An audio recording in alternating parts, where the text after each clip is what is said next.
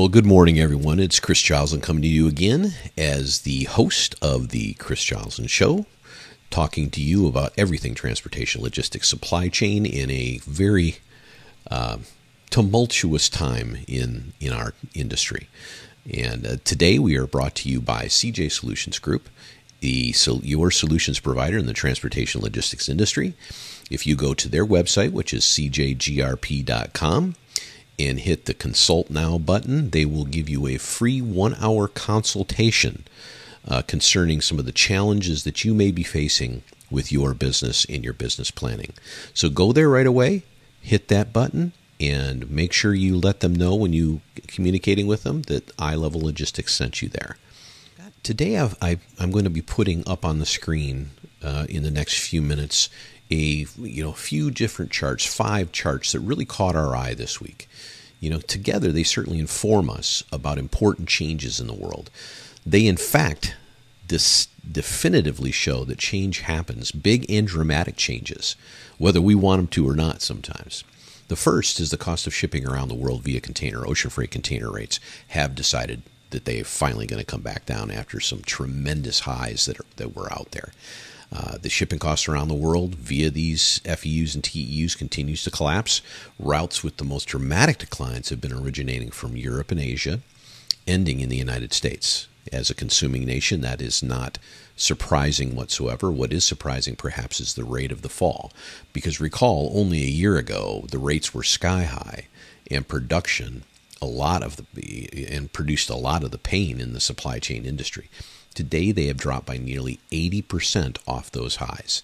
That is substantial. And you can see in this composite right here that uh, which was brought to us by Arbor Data Science.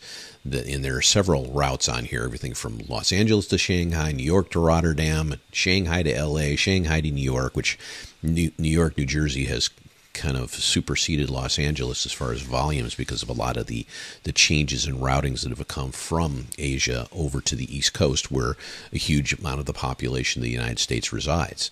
So you can see from this chart what's been going on with those rates, and it's it's pretty evident that the general cost of a 40 foot container FEU, 40 foot equivalent unit, has dropped dramatically. Now, most of those things have not dropped below what they were in, say, October, April, May of 2020. So we do have a little ways to go before it gets back to what we would call a normalized state. Part of the scenario, of course, is that when you def- deflect a lot of freight from, using as an example, Shanghai to LA, you uh, change that routing and go through the Panama Canal over to the East Coast, you have more routings going there and certainly the rate for going there is lower, but the overall cost for a Shanghai to New York route at the moment is about $8,400, $8,500. The, the uh, L, uh, excuse me, Shanghai to LA is about 4,200. So even though the rates have come down by suggested 80% based on this chart, you still have a lot more freight going to a higher cost routing for uh, international transportation. So that's something to consider when looking at your entire supply chain as a company that's doing that or as a company that's trying to reposition empties to get back to places they need to go. But that it was from Arbor Research and Trading LLC. The second thing that really jumped out at us was the Federal Reserve in response to the nationwide inflation is hiking interest rates. Everybody kind of knows that if you pay attention to the the um, the news at all. Yet it is a pace of the hikes that is unprecedented. Not just the hikes themselves, but the pace at which they are occurring, faster than any time in our history. So this chart here that we're going to bring up on the on the screen compares 2022 past rate rate hikes. Um, and given the previous chart, a steep drop in prices.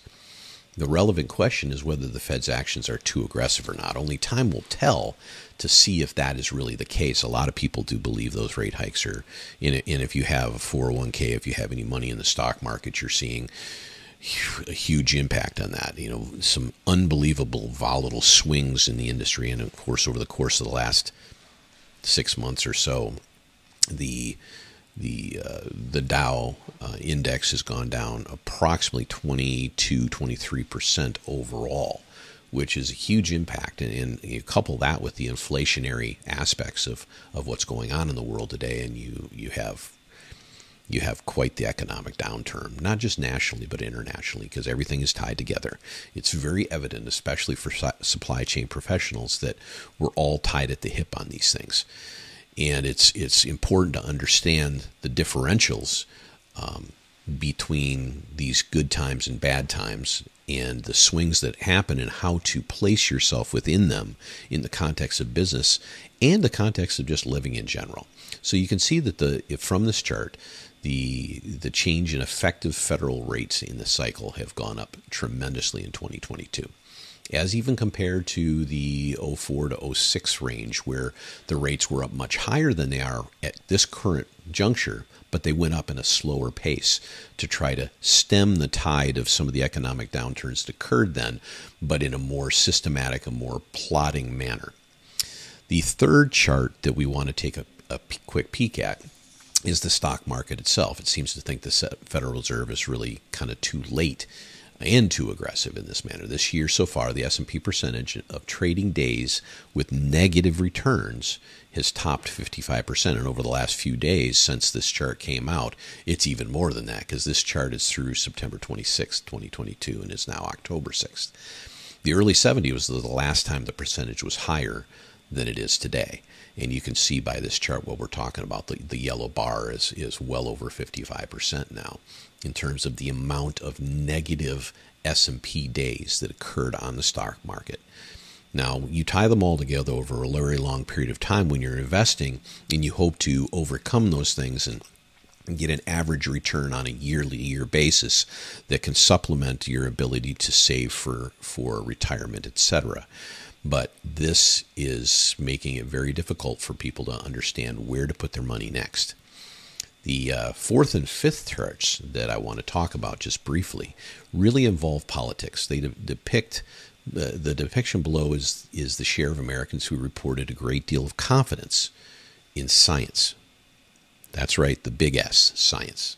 And there's a lot of kind of conversations we could have along the lines of what science is, what's supposed to be the scientific method, the the the um, the nature of how we come to conclusions or how we come to the next step in the process of learning that science allows for. But if you notice from this chart that we bring it up on the screen right now, that uh, 2006 marks a dramatic, excuse me, 2016 uh, provides a dramatic rise in the confidence among Democrats. Democrats' confidence in science increased from 43% in 2016, 43% to 65% in 2021. That's a huge amount in a five year period. Before 2016, the highest share among Democrats was 46% uh, with confidence in science, and that was in 2010. So, by contrast, the Republicans have dropped 3% from 2016 to 2021, while a drop really within the kind of tolerance that has always occurred within the within in that political party as far as their confidence or or lack of thereof in science itself. Naturally, the news media focuses on the, the partisan gap in these and stressing the low confidence levels exhibited by Republicans. However, the chart makes very clear that the size of the gap is largely due to Democrats' sudden embrace of the scientific community. In 2000, for example, Republicans, 44%, were more likely than Democrats, 42%, and independents, 39%, to express confidence in the scientific community. For most years, Republicans, in fact, exhibited higher confidence in science than Democrats. What a turnaround that is. And as you can see by this chart, um, there's a lot of studying that needs to be done as to see exactly why this occurred. Some certain things come to my mind, but I don't want to talk about those here. I just wanted to show you that the evidence is is pretty clear that there has been a, a great, huge turnaround in the overall confidence factor in science between the two parties, and now the disparity is is quite significant. But the disparity is not necessarily the product of both parties going in different directions so much it is the fact that one party went in one direction so dramatically while the other party went in another direction less dramatically. So, finally, with all the news coverage about the Supreme Court decision on abortion, the last chart offers some useful context to that. The left panel that you see here shows American perception of the distribution of opinion about abortion. In other words, this is what most people, most Americans, excuse me, most people think Americans' opinions are about abortion. This is what, mo- let me repeat that again. This is what most people think Americans' opinions are about abortion. As we are frequently told by the news media, Americans cluster on the extremes. It's uh, with all the echo chambers and all the platforms that are out there and all the diatribe and back and forth conversations, usually there's an echo chamber that contributes to this to quite a degree, and the periphery of both kind of parties, the extremes of both things, whether you're strongly pro life or strongly pro choice, seem to have the loudest conversations. However, the right panel on this chart shows below shows the actual distribution. There's a slight skew in favor of pro choice, but most people are somewhere in the middle, as is the case for almost everything. Most people are somewhere in between the extremes that, that are always discussed and talked about. So that is that is uh, a, a, point that needs to be made and understand that uh, most people are in the middle of a conversation. Most people they're not riding a fence as far as taking a position, but they're understanding there is more nuance than the loud cacophony of, of disagreement from either side of a particular issue the data definitely tells a different story. So ignore the constant media churn about polarization the polarization you hear about is exacerbated because it gets the attention of those that are in those polarized areas. That's my opinion on that, and of course, this is what this is: is an opinion show. Um, and but but hey, you know, one of the things we always try to do is we try to give you our opinion based on facts that come out. Now, any chart that comes up, any graph that comes up, can be balanced and spun in a different direction. Those that look at numbers and know numbers well know how to manage those numbers in a direction that maybe they're biased for. I'm not trying to show you any bias by talking about this. I'm trying to do my job with this eye level site uh, to go to, and that's create more conversation within the transportation logistics community on things that apply not just to transportation, but how we all work through our supply chain in our lives and that's what these five charts kind of jumped out at us. And and I wanted to take a few minutes and, and, go over those different things and invite conversation, invite some feedback so that if there are things that you disagree with and things you agree with, things you want to communicate, get on our get on our site, subscribe to our daily email that you'll get that has this kind of information, both aggregated, curated, and also, uh, you know, composite of, of different things that are out there with our own personal editorial uh, discussions and conversations and write ups about these these things. And and if you subscribe to that, it's free to you. It'll come to your email uh, anytime. We're looking to to grow this thing and be a, a wider disseminator of information for those out there within the industry and outside the industry to to learn more about what is part of the glue that keeps us all in this in this civilized world together. And that's that's our job. So come be a part of that. Go to our youtube channel and and help us out by hitting pushing that subscribe button. And I we have a lot of people viewing our different podcasts and, and video casts and such uh, but what we need is people to hit subscribe so that we can bring better and more content to you. That's the goal. Once again, we are uh, sponsored today by CJ Solutions Group, your solutions provider. You can go to their site again at, at um, www.cjgrp.com and hit that button up on the top of that that says uh, that you would like a free consultation from the these folks. They have tons and tons of experience in the transportation logistics world and can help vendors, shippers, anybody that's that's has supply chain challenges, which should be all of us, free of charge for a one hour consultation.